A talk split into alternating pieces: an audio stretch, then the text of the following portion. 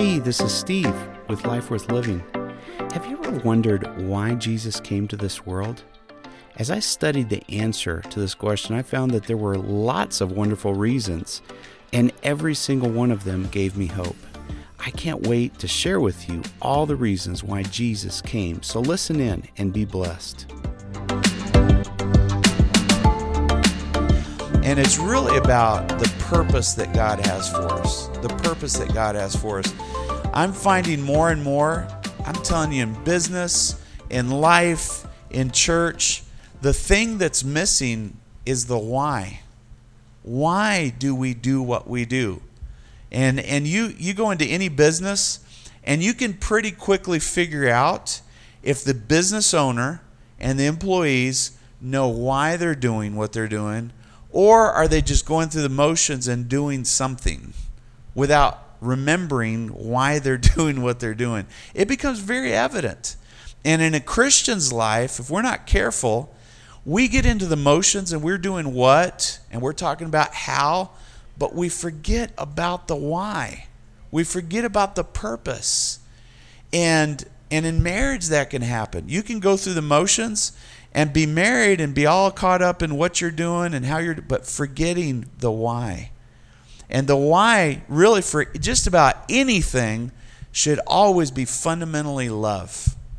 Love is the why you do what you do. Why am I married? Because I love my wife. Why is she still married to me? I think because she loves me. No, I know she loves me. All right? Why? I'll tell you why. Why do I have such a fun family, both a church family and a family, it's because we love each other. That's what makes the difference is the love that we share. And it's got to be a genuine love. You can't fake love. Do you know that? You can fake a lot of things, but you can't fake love. It's it's impossible. People see right through it. You're a fraud if you're trying to act like you love somebody. And people see right through it. It doesn't take any kind of spiritual discernment. You just see it. You weirdo, why are you trying to fake things? You know? Be the real genuine person. And and that's why, you know, it's it's good for us to teach our kids to just be themselves, but don't be yourself if you're a jerk. Right? Be yourself if you're a loving person, a kind person, a gentle person, then be yourself. So it's dangerous to tell people, hey, just be yourself. No, some people don't be yourself. All right? Go hide yourself. But getting back to this, this concept of purpose, why on earth did Jesus come to this world that we live in? This trashy, messed up, hosed world. why did he come?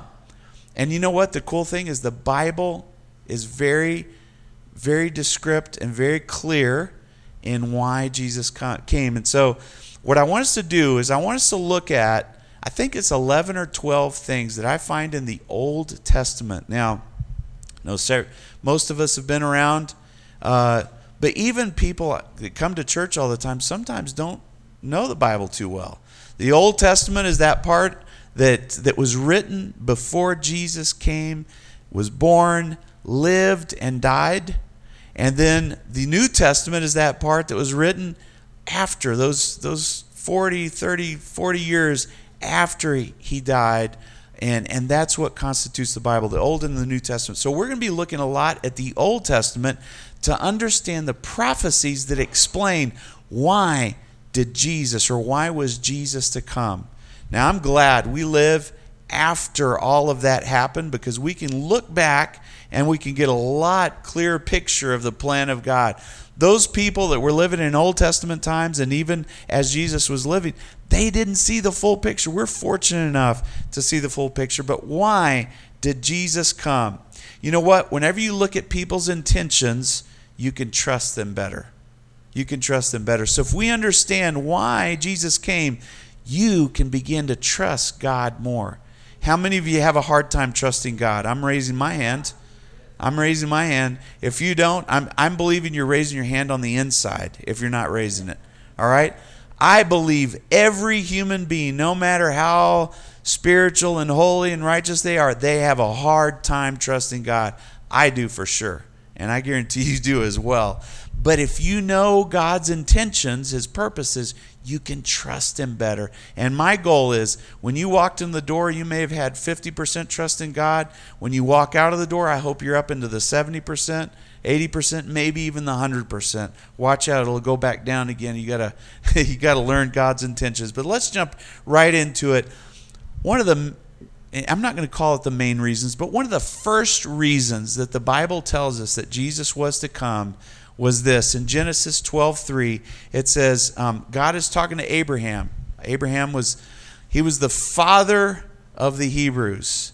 And in the New Testament, we come to realize that Abraham is the father of all those who believe in Jesus. He's the father of you and me. If you have faith in God, Abraham is your kind of your human spiritual father. He's the one that got it all kicked off. And in Genesis, God is talking to Abraham when he's about 75 years old.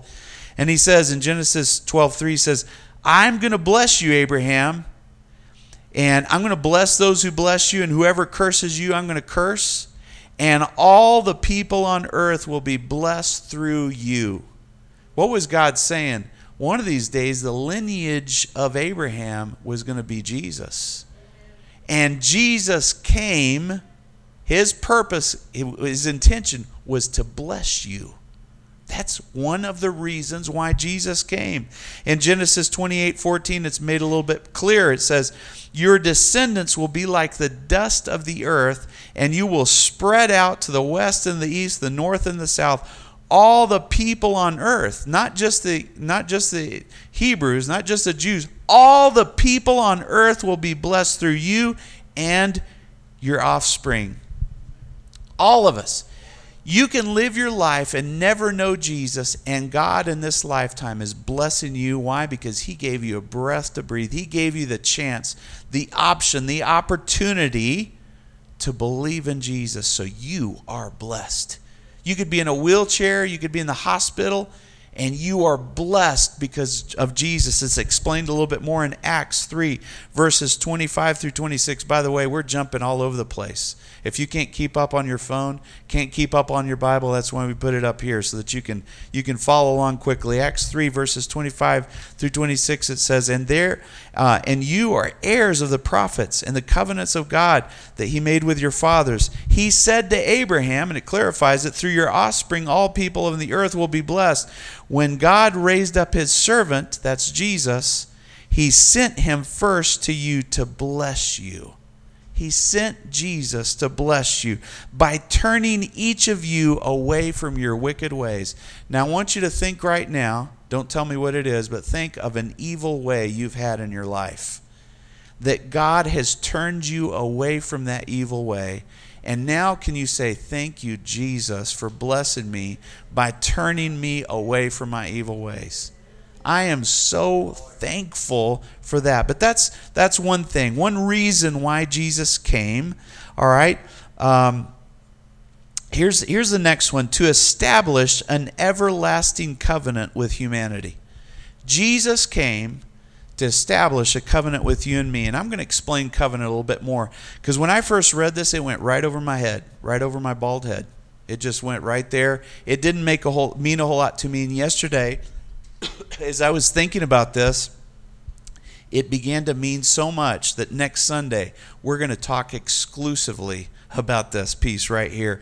Jesus came to establish a covenant with us. It says in Genesis 17 19, says, Then God said, Yes, your wife, he's talking to, uh, to Abraham again, yes, your wife will bear you a son. You will call him Isaac. I will establish my covenant with him as an everlasting covenant for his descendants after him. Jesus came to establish a covenant with you.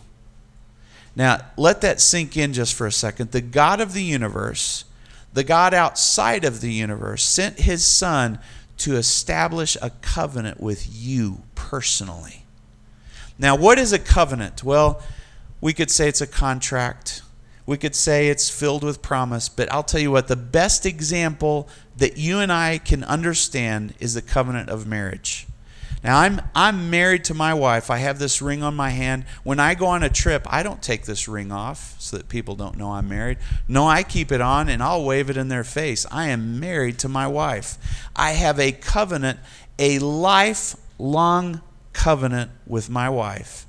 I am hers forever in this life and she is mine forever. We have a covenant relationship. I'm I'm going to stay faithful to her when she's sick. I'm going to stay faithful to her whenever she's having a bad day. I'm going to stay faithful to her when she's grouchy. I'm going to stay faithful to her when she's pruny and ugly. All right? And and and uh, and gravity is taken over. I'm going to stay faithful to my wife forever. Jesus has come to make an everlasting covenant with you a covenant relationship. And in that covenant comes all these promises and benefits and and uh, just all kinds of good things. What kinds of things covenant, come in the covenant that Jesus has with you? Healing. If you're sick, He is in a covenant relationship with you to heal you.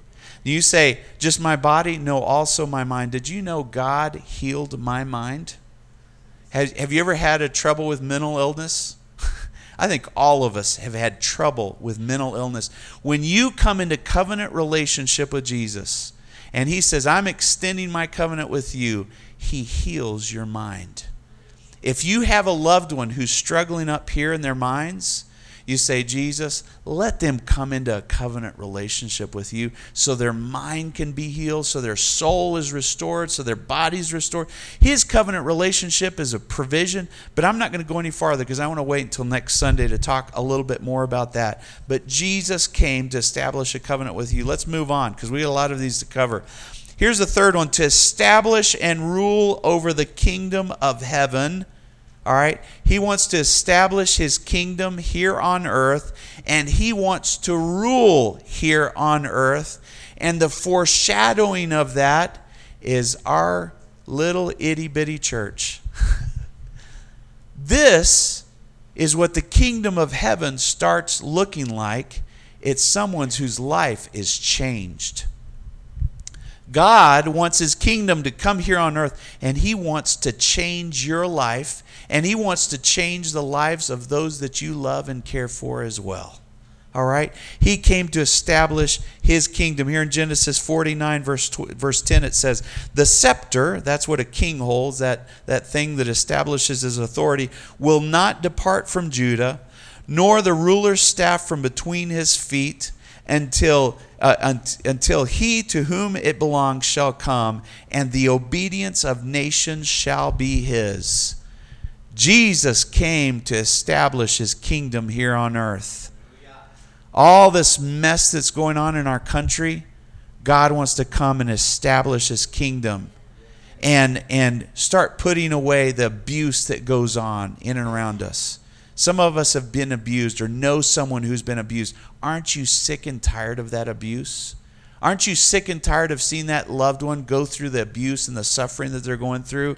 Well, in the name of Jesus, you start saying, The kingdom of God come down here on earth. That's the Lord's Prayer.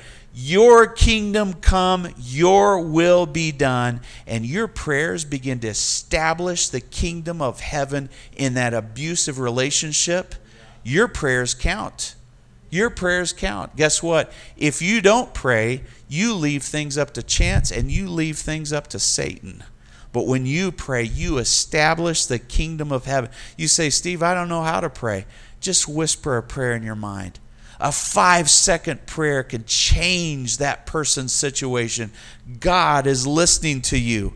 All right, here's a couple of other words, uh, other scriptures that reflect the purpose of Jesus coming. In Daniel 7, verses uh, 13 and 14, Daniel's having a vision there. And he says, In my vision at night I looked, and there before me uh, was one who looked like the Son of Man. He was having a vision, a foreshadowing of what Jesus was and who he was. He's coming on the clouds of heaven. We sing a song, by the way. He's coming on the clouds. Someday Jesus is coming back. Are you ready for Jesus to come back. He's coming on the clouds. He approaches the Ancient of Days, which is God the Father, and was led into his presence. He was given authority and glory and sovereign power. All nations and peoples of every language worshiped him. His dominion is an everlasting dominion and it will and it will not pass away. His kingdom is one that will never be destroyed. You say, "Well, Steve, I thought that was going to happen, you know, when the world comes to an end." You know what? God wants to establish his kingdom right here, right now. Right here, right now. It's God is waiting for you to start praying that it would happen. And your faith mixed with God's will is going to establish his kingdom in those devastating situations and circumstances that you might be facing. 2 Samuel 7, verses 12 and 13, it says, When your days are over and you are resting with your ancestors, I will raise up, he's speaking to King David, I will raise up from your, off, from your offspring to succeed you, your own flesh and blood, and I will establish his kingdom, and he will be the one who will build a house for my name. This was Solomon, and I will establish the throne of his kingdom forever. You see, Jesus came from the lineage of Kings, King David and King Solomon. Jesus came from that, from that lineage, and God was saying, That kingdom is going to last forever. King Jesus. Luke chapter 1 verses 31 through 33 i will conceive. Oh this is uh this is the prophecy uh, of jesus uh, being born i believe it was to mary. You will conceive and give birth to a son and you will call him jesus and he will be great and be called son of the most high. The lord god will give him the throne of his father david and he will reign over jacob's descendants forever and his kingdom will never end. You want a sure thing an American American citizenship is not a sure thing anymore. It probably never was to begin with. But a citizenship in heaven is a sure thing. You're going to be on the winning side if you open your heart to the Lord Jesus Christ. You're going to have the King of Kings come in and you're never going to fail again. you'll have troubles, you'll have problems, but God on your side, if God's with you, who can be against you?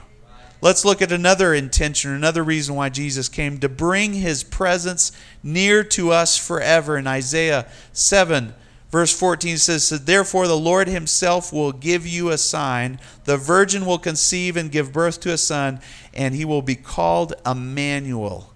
Emmanuel. And you say, Well, what is, you said, Steve, that God's going to bring his presence close to us. That was the purpose of Jesus coming. Well, it's explained in Matthew 1:23. In fact, it's a quote of Isaiah, but the meaning of Emmanuel is explained. The virgin will conceive, give birth to a son. They will call him Emmanuel, which means God with us. Why did Jesus come? So that you can be close to God the rest of your life and for all eternity. Now, if everything was stripped away from you, like Job, your health, your family, your finances, and you had nothing left, but you had Jesus with you, you would have all you need. With Jesus on your side, with Jesus close to you, He will restore your money. He will restore your health. He will restore your sanity. He will restore your peace, your love, your joy. He will restore your faith. With Jesus on your side, you're a majority. You have the supreme advantage with Jesus with you. Why did Jesus come? So that you could have God close to you. Here's another one to destroy the works of the devil. Jesus came to destroy the works of the devil. Let me ask you do you believe the devil exists? Do you believe in Satan? I tell you what, if a Satanist believes in Satan, you better believe in Satan. you better believe Satan exists. You better believe in demons. You better believe in evil in this world. God sent his son Jesus to destroy all the works of the devil. Have you ever felt an evil presence? I'm not to weird, I'm not here to weird you out. Have you ever felt fear? It comes from the pit of hell. And Jesus came to destroy all the works of evil. All the works of the devil. Look at this. In Genesis 3:15, I will put enmity so he's God's talking basically saying this is how things are going to work after Adam fell and messed up. Thank you very much, Adam. I appreciate it. My life's been messed up ever since. Genesis 3:15 it says, "I will put enmity between you and the woman, in other words, between the snake and the woman, between the devil and the woman, between your offspring and hers. He will crush your head, and you will strike at his foot." From the very beginning, right as Adam fell, God had a plan, and his plan was Jesus. And he said, I'm going to send my son Jesus to begin to destroy all the works of the devil. What are some of the works of the devil? Well, if you go to a hospital and you see somebody that's been paralyzed by either an injury or some sickness, that's a work of the devil. Don't tell me that God makes people sick. He doesn't. God wants to heal people. He wants to restore people. If you look at a couple who's who's divorced and their their family, their the kids are ripped apart because of that divorce, that's a work of the devil. And God sent Jesus to destroy all the works of the devil. I tell you what, that gets me excited. I want to know Jesus a little bit more if that's the case. If he came to destroy all those works, there's many other works. You see somebody impoverished who are watching a documentary and watching folks in India. They're suffering from poverty. They have nothing. That's a work of the enemy. I have found as people get to know Jesus more and more, they become more successful in life because they have faith in God. You want success in your life? Seek the Lord with all your heart, and He's going to help you in ways that you could have never helped yourself. Look at this in Romans 16, verse 20. It says, The God of peace will soon crush Satan under your feet. That's your foot. He's going to empower you to overcome all the works of the devil. In 1 John verses 3 and 3 and 8, chapter 3 verse 8 actually. The one who does what is sinful is of the devil because the devil has been sinning since the beginning. The reason the son of God appeared was to destroy all the works of the devil or all the devil's works. There is clear as day and in Acts 10:38 it says that Jesus of Nazareth came healing all those who were oppressed of the devil. Have you ever woke up on the wrong side of the bed and there's just a cloud over you? I tell you what, praise God, Jesus came to wipe that cloud away from you so that you can have light in your life. Here's another another reason that Jesus came. It says to teach us and explain things that we don't understand. Jesus came so that you could understand things that are a mystery to you. They mystify you. They're an enigma to you. In Psalms 78, verses 1 and 2, it says, My people, hear my teachings. Listen to the words of my mouth. I will open my mouth with a parable, and I will utter hidden things from of an old. You know what? God is amazing. He sent Jesus to tell us stories. You know what? When I don't understand something and somebody explains it to me in a story format, it's so much easier to understand. The Bible says that Jesus did explain nothing without a parable. Wasn't that good of Jesus? That he cared enough to enlighten us by showing us things, by telling us these stories. And we see this in Matthew 13, uh, 34 and 35. They spoke to the crowd in parables and stories so they could understand what Jesus was talking about. God is not a God of theory. God is a God of practicality, of how you can put things into practice. He came to bring people to a point of decision. Jesus came so that you would make up your mind if you're going to serve God or not serve God. I tell you what, I am tired of sitting on the fence. I want to serve Jesus 120%, and I want you to as well. Jesus came to make you make up your mind. Are you going to serve God or are you not going to serve God? In Isaiah 8, verse 14, he speaks of us of G, describes Jesus as a stone that causes people to stumble and a rock that makes them fall. But then we see in 1 Peter verse 2, uh, chapter 2, verses 7 and 8, he says, he, they stumbled. Why did they stumble over Jesus? Because they disobeyed. When are you and I going to start being obedient to Jesus? He has our best interest in mind. He's not there just to give you rules for no reason. Why, why does he want young people to keep themselves pure and to only give themselves to one person, their husband or their wife? Why? Because he doesn't want them having syphilis. He doesn't want them catching AIDS. It's for their own good to not be promiscuous. You see, God cares about us. He gives us rules so that we don't hurt ourselves. You know, if I were a dumb parent when my kids first were little, I would have said, "Here, come over to the fire, stick your finger in the fire and see if it if it doesn't teach you a lesson." Is that a caring parent? No, I say, "Look, don't touch the fire. It's going to hurt you." That's what God does for us. He gives us rules so that we it's protective. It's not invasive. He's not trying to keep us from having a fun life. He wants to help us keep us from hurting ourselves. He also came, Jesus also came to do good by performing supernatural miracles. God is still in the miracle business. He did miracles this week. All right? God still does supernatural. Why does God do miracles? For your to show you how good he is. There's something in the back of all of our minds that thinks God isn't good.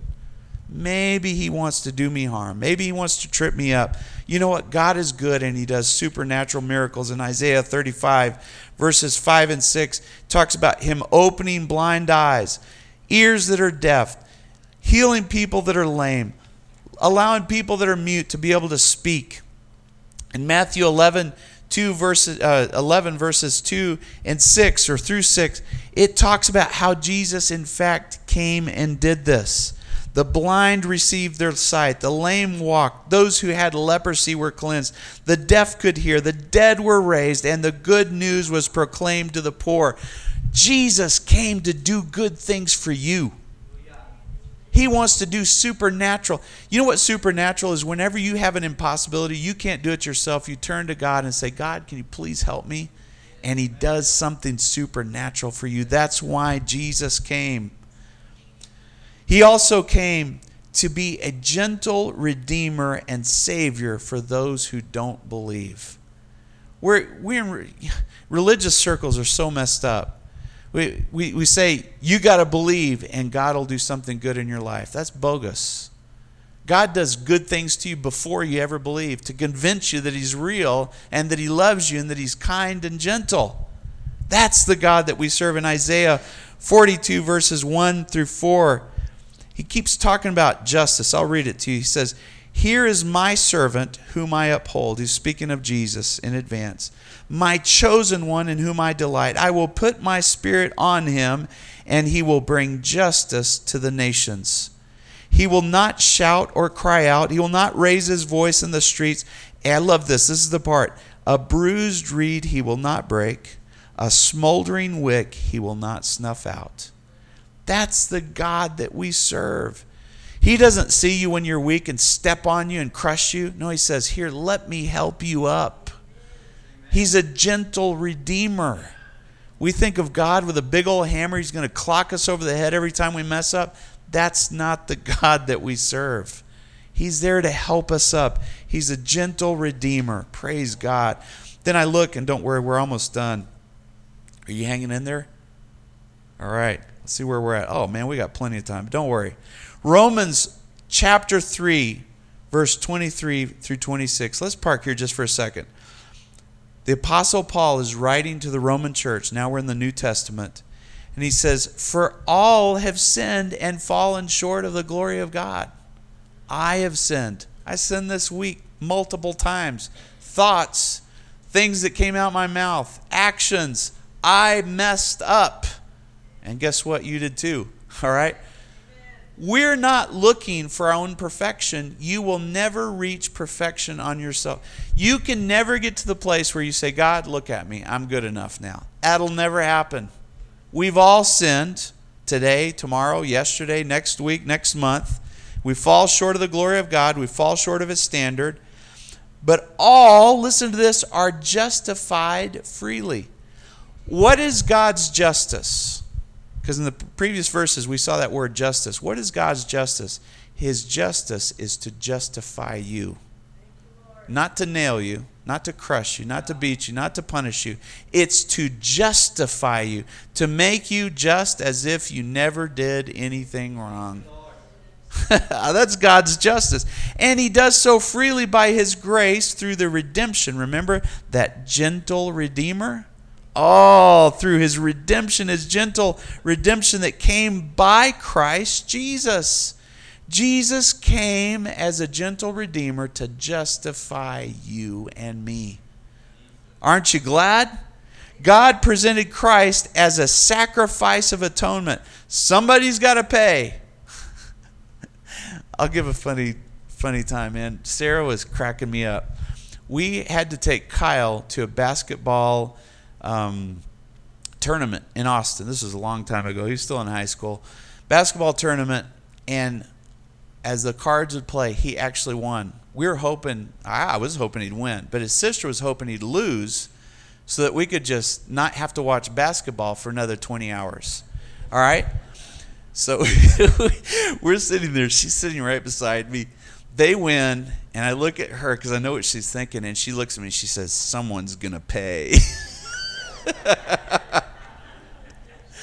All right, someone's gonna pay for my sin, for my mess ups. Someone's gonna pay for your mess ups. Jesus came and paid the price. That's why free to you and to me. It wasn't free to God. Nothing's free. You know, I, I was telling somebody, you know, Google is so cool. Everything's free. And he looks at me and says, nothing's free. The advertisers are paying for your free service to get on and do all those cool things that you can do on the internet. All right? Nothing's free. The price was paid by Jesus. He paid for your punishment. So when you're feeling condemned and judged and bad about yourself, ask yourself, why am I feeling this way? Jesus already paid for it. All I need to do is repent, because there is something you got to do. You got to acknowledge and say, I am wrong.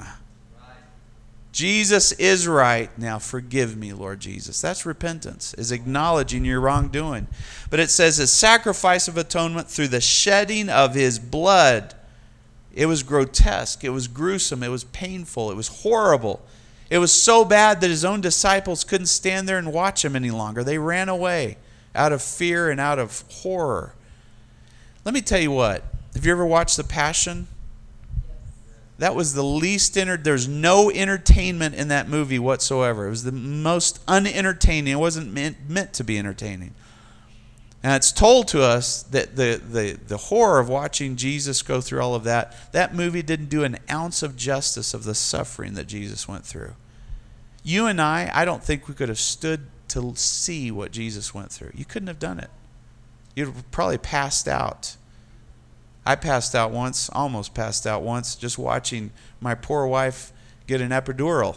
Can't imagine watching Jesus die. I mean, infinitely worse. Infinitely worse. And that's just the physical. The spiritual side is that he took all the sin of the whole world piled on top of him from the beginning of creation to the very last breath that we breathe. Jesus carried all of that. Would you repent of your sins? I will. Is it worth it to whisper a simple acknowledgement to God? God, I'm terrible. I'm horrible. God, I'm the worst of sinners. I'm the worst offender. And acknowledge it so that His redemption can cleanse you. It feels so good to be cleaned inside, doesn't it? Oh, it feels so good for the blood of Jesus to purify all the mess and the muck and the, the wrongdoing. Can you do that? Can you repent and say, Jesus, I'm wrong? He came to be a gentle redeemer. And all he asks you to do is receive it by faith. That's the should be the easiest thing in the world. We, we make it so complicated. It's just an act of faith. God, I receive your redemption in my life by faith in Jesus. The Bible says those who believe on the name of Jesus, on, not in, on. we need to stand on top of Jesus. All right? And get inside of Jesus. And you will be saved. Just like Noah stepped into the ark, and that was an emblem of his salvation. He stepped in, he got on the ark, he was in the ark, and he was saved. Do the same thing with Jesus. Stand on Jesus, and you will be saved. Absolutely amazing things in the Bible. Let's let's uh, just the last couple of items here. Why did Jesus come to set the captive free. I got that miss to set, the set, the captive free. I, sp- I said it wrong. I was looking at my notes and I looked up the screen. I thought, I copied that. Sure enough, it came out wrong in both places. Isaiah 61, verse 1 The Spirit of the sovereign Lord is on me because the Lord has anointed me to proclaim good news to the poor. He has sent me to bind up the brokenhearted, to proclaim freedom for the captives and release from darkness for prisoners. Do you have anybody in your family or know of anybody that's a prisoner? They may not be in prison per se, but their life indicates they're an addict their life indicates that they're miserable. Their, their life indicates that they have no hope. Maybe they've gone to great extents to prove that to you. All right? Jesus came to set that person free. He came to set that person free. You need to start praying for that person in faith Jesus, you came to the earth to set people free. I'm going to start believing like John 8:36 says here, so the son whoever the son sets free is free indeed. Indeed, in reality they are free. You start, you know what you might say, but they don't listen to God. I'm listening to God, but they don't listen to God. It doesn't matter. Your faith can count on their behalf. Those four guys that had a paralyzed friend, they put them on on this uh, this uh, gurney type thing. They put ropes. They dug a hole through a ceiling where Jesus was and lowered their friend down. That friend couldn't have faith for himself to save his life, but the faith of those four friends healed that guy. You can have faith for the person who's struggling, and your faith can do the trick for them. They're not limited by other people's opinions or thoughts. Praise God. But here's the last one that I want to share with you just real quick. Jesus came to put an end to sin. An end to sin, to finish it. In Daniel, this was eye opening when I read this this week. Daniel 9, verse 24. He's, again, having one of his visions there. And uh, 70 times sevens are decreed for your people and your holy city to finish the transgressions. Talking about nearing the end of, of, of our time, as we know as the earth. And listen to this to put an end to sin, to atone for wickedness, to bring everlasting righteousness. Jesus came to end sin. End sin. What is sin? It's anything that goes against God's commands, His holy, righteous, perfect, glorious commands. The Ten Commandments are as good as they were back then, they are today. There's applicable now as they were when God gave them to Moses, and they will be as relevant and as important as now as a hundred years from now if we're still around, or a thousand years from now.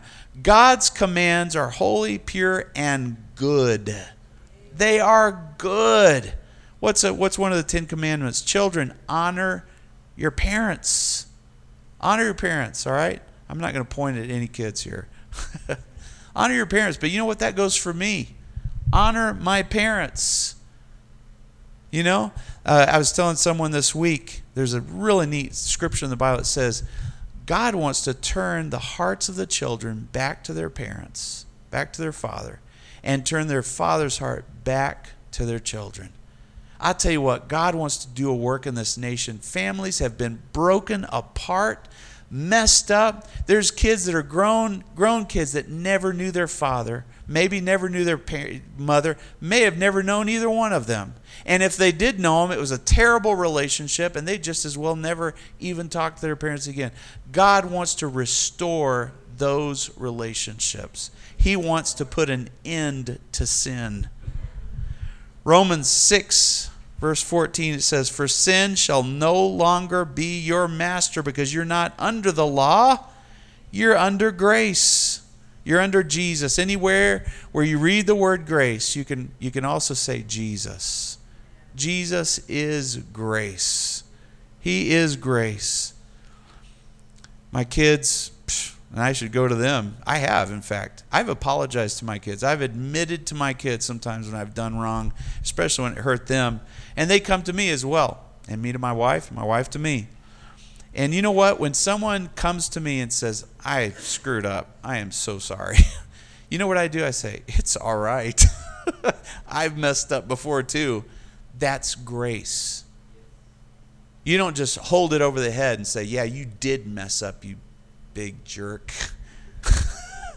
and and just really, you know, nail it, take it to him. No way. You show grace. Why? Because Jesus showed grace to you and me. I, I want to show grace to people who mess up, even if even if it hurts me.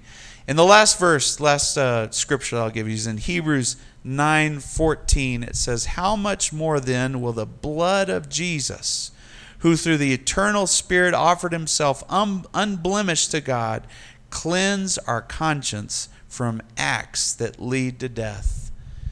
God doesn't only, listen to me carefully, God doesn't only forgive you of your sins, He frees you from your sins so that you don't do it again. Every time, the most powerful thing you can do in, in your life is to repent. When you repent, the power of sin is broken in your life. The power of sin is broken in your life. I'll give you an example. Given it to you before, I'm sorry.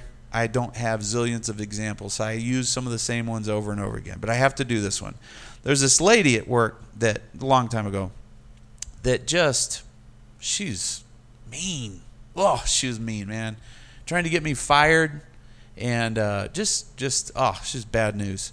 And uh, obviously, I built up a little bit of bitterness towards this lady. I was like, I don't like her very much.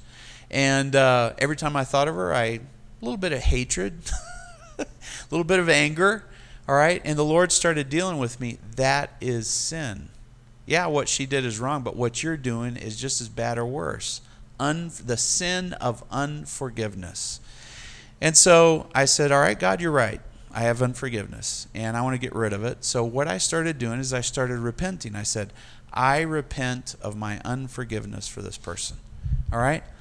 Well, I woke up the next morning and there it was again unforgiveness, hatred, anger, bitterness. And I said, You know what, God? I forgive her again today. And I repent of my forgiveness, unforgiveness today. Well, I went on like that for two weeks, three weeks, four weeks. And finally, after about two months of that daily exercise, I felt forgiveness for her. I felt forgiveness. See, repentance breaks the power of sin so that you not only are forgiven of sin, but you are free from sin. Let's bow our heads. Lord Jesus, we just thank you, Heavenly Father God, for, for these reasons that teach us the, the purpose for you coming to this earth, Jesus. You came for many reasons. We only covered, what, 11, 12 of them. But these are found in the prophecies of the Old Testament that explain in advance why Jesus was to come as the Messiah, why he was to come as, as a as pictured as a lamb, Lord God. He was come, coming gently. He was coming with grace. He was to come with mercy. Yes, he was coming with power as well and authority, but he came to serve us of all things. Jesus the, the Son of God, the Son of the King of Kings, the Lord of Lords, came to serve. Lord, what other God, what other majesty, what other king would do such a thing? The answer is no one would ever, ever done that. Only you, God. You came with a purpose of love to seek and to save that which was lost, lost because of sin. Lord, and you gave us some very simple tools to be set free, Lord. One of those being repentance, one of those being faith and believing in you and on you.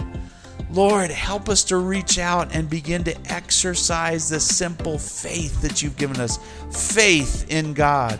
Lord, every time we do something wrong, help us just to, it's, it's just a quick 15 second exercise. Lord, I repent of saying that word, or I repent of thinking that thought, or I repent of that action or that reaction. I repent of this bad habit that I have. I repent of this addiction that I have, Lord God. I repent, Lord God. Please forgive me, Lord Jesus. Please forgive me, Lord. Oh, God, Lord, we thank you, Lord, for the purpose the purposes that you you had in mind for coming to this earth, Lord Jesus. Well, just a quick raise of hands. I'm not going to ask you to do anything. Is there something you need to repent of? You you can think of what it is. Slip up your hand. I just want to pray for you. Nothing else. Raise your hand. Don't don't be ashamed. Anybody? Man, I guarantee you, every single one of us should be raising our hands. All right. I just want to pray for you right now. I just want to pray for you. Lord God, I pray for each and every person that that raised their hands and those that didn't. I pray for everybody right now, Lord Jesus. God, we want to repent of our sins. We want to repent of wrongdoing. We want to repent of those things that hurt us. We hurt ourselves when we sin. Lord God is not free to sin, we're free from sin. Lord God, in raising our hands, we say, Jesus, I repent. I acknowledge. I say, God, yes, it was wrong. And Lord, I ask that you help each and every one of us, Lord Jesus, to be free from that sin and to believe on Jesus and to believe in Jesus. Lord God, so that we can be set free. And I thank you, Lord, for it. In your name I pray, Lord God. Amen.